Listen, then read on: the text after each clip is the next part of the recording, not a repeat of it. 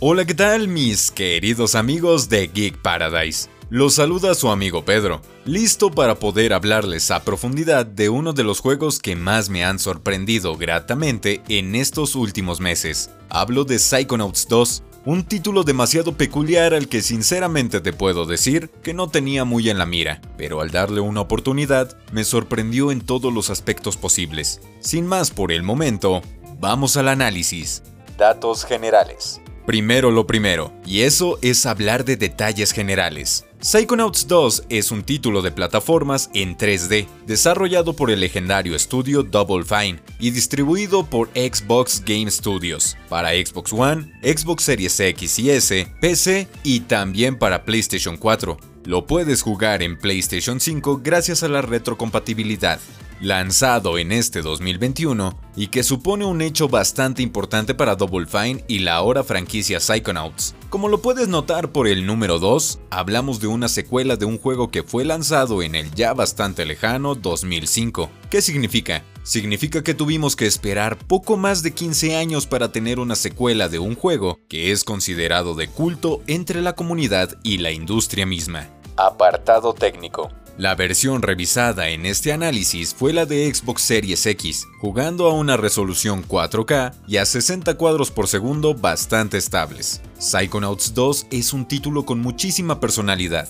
y eso es gracias al estudio que lo desarrolla. Hablamos de Double Fine, comandado por Tim Schafer, estudio con un estilo visual único, bastante distinto de lo habitual y que se puede apreciar en cada una de sus producciones. No voy a ser aquel que te diga que deberías de jugarlo bajo los efectos de ciertas sustancias ni mucho menos. Y es que he podido escuchar el comentario debido a la carga de colores y detalle vistos en pantalla. Es una cosa realmente hermosa. No es que veamos en todos lados texturas de nueva generación, pero el modelado de personajes, los escenarios y el cómo son representados con colores de lo más vivos, sí convierten a este juego en uno de los más vistosos que he podido jugar.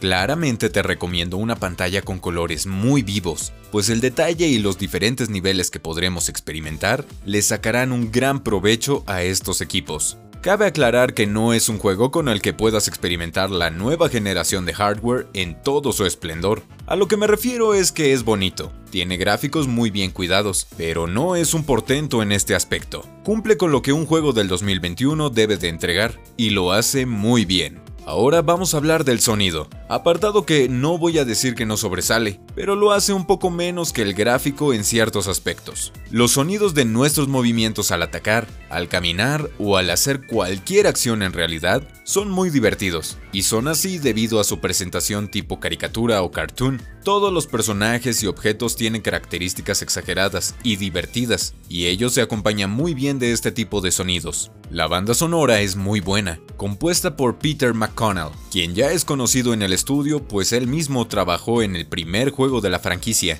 En cualquier momento, desde las situaciones más tranquilas hasta las batallas con jefes, suenan melodías acordes y muy bien cuidadas que de nueva cuenta van de la mano con el estilo desenfadado del juego. No creo que se convierta en tu banda sonora favorita, pues pasa un poco desapercibida, pero cumple su trabajo y lo hace a la perfección. Por último, quiero hablarte de uno de mis apartados favoritos, el doblaje con voces completamente en inglés y subtítulos en varios idiomas. Les hablo de una producción potente y magistral en este aspecto. El actor que interpreta a Raz, por ponerte un ejemplo muy rápido, tiene un tono bastante agudo, acorde con el personaje que interpreta, pero son las diferentes intenciones y emociones representadas las que lo impregnan de magia y realismo.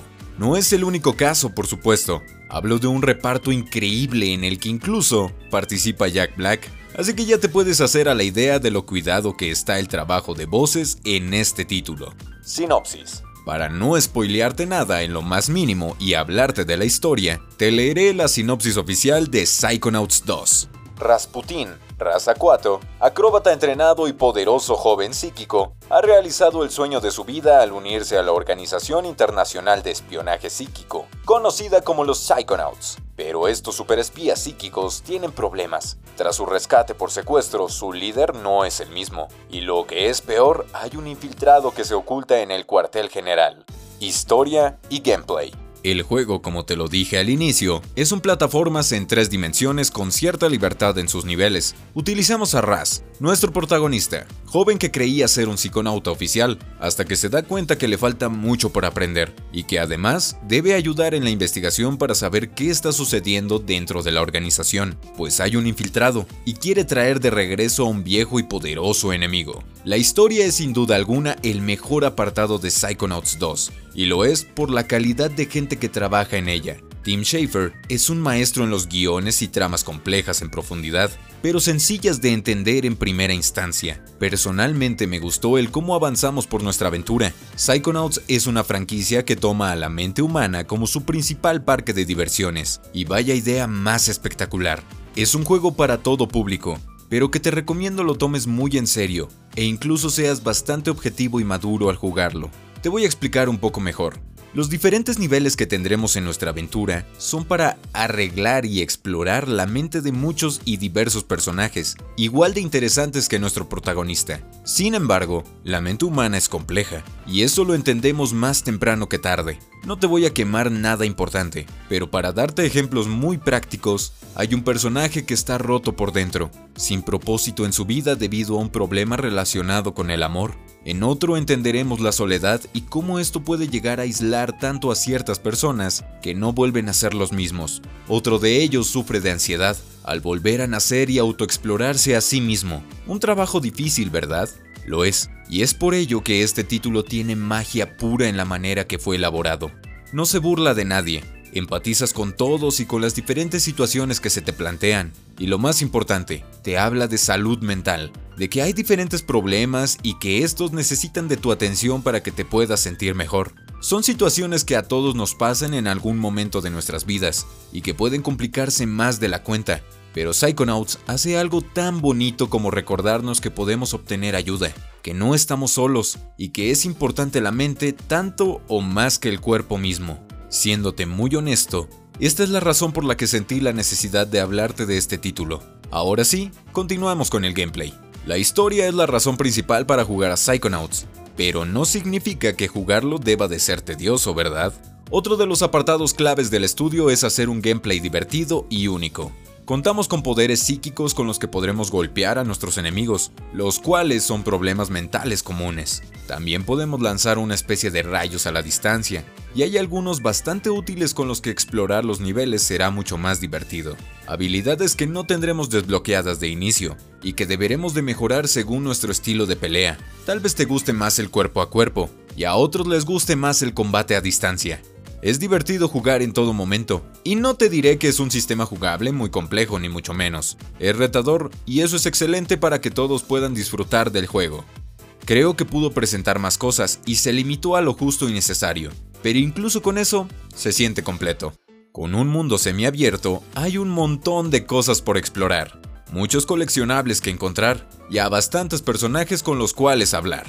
Yo pude acabar el juego en poco más de 10 horas, pero puede extenderse con facilidad debido a la cantidad de coleccionables y a lo vasto de los niveles. Además, habrá algunos que deberemos de repetir, pues necesitaremos de habilidades que no tendremos en el momento, y que se desbloquearán más avanzada nuestra historia. Conclusión. Notarás que no te hablé de las batallas con los jefes, y es que lo haré aquí para remarcar el apoyo de Microsoft y Xbox Game Studios. Double Fine es un estudio ahora parte de la familia Xbox Game Studios, y cuando no lo era, se trataba de un equipo de talento independiente, por ello que Psychonauts 2 se anunciara en el 2015 como un proyecto que se financió con el dinero de donadores y fans. Una idea brillante pues varias joyitas han salido delante de esta manera, pero que nos dejan ver que el dinero sí es importante para el desarrollo. Cuando Double Fine fue comprado por Xbox, Microsoft pudo proporcionarle a Tim y a su equipo de recursos con los que antes no contaban, y se sabe que las batallas contra jefes solo fueron posibles gracias a esta inyección de capital. ¿Qué quiero decir? Que aunque suene muy mamador, debemos de agradecerle a Microsoft el apoyo a títulos así. De no ser el caso, no tendríamos lo que sin temor en expresar mi opinión, es uno de los mejores juegos de este 2021, y que incluso compite en The Game Awards en la edición de este año. No solo las batallas contra jefes, póntelo a pensar, desde el 2015 y hasta el 2021, Pasaron mínimo 6 años en los que el estudio tuvo que afrontar varias dificultades. Eso hasta que una compañía como Microsoft decidió apoyar. Te lo recomiendo en todo aspecto, y si te puedo pedir un favor es que de verdad le des una oportunidad. Por algo tardamos tanto en tener una secuela de Psychonauts, y nuestro deber como jugadores es darle al menos esa oportunidad. Yo te aseguro que si lo haces, no te arrepentirás. Disponible, por cierto, en el catálogo de Xbox Game Pass tanto de Xbox como de PC. Bueno mis amigos, con eso me despido por el momento. No olviden seguirme en mis redes sociales, en Instagram y YouTube como Geek Paradise, además de las personales en las que me encuentran como Pedro Alexis Vieira. Visita mi demo de voz y nos vemos hasta la próxima.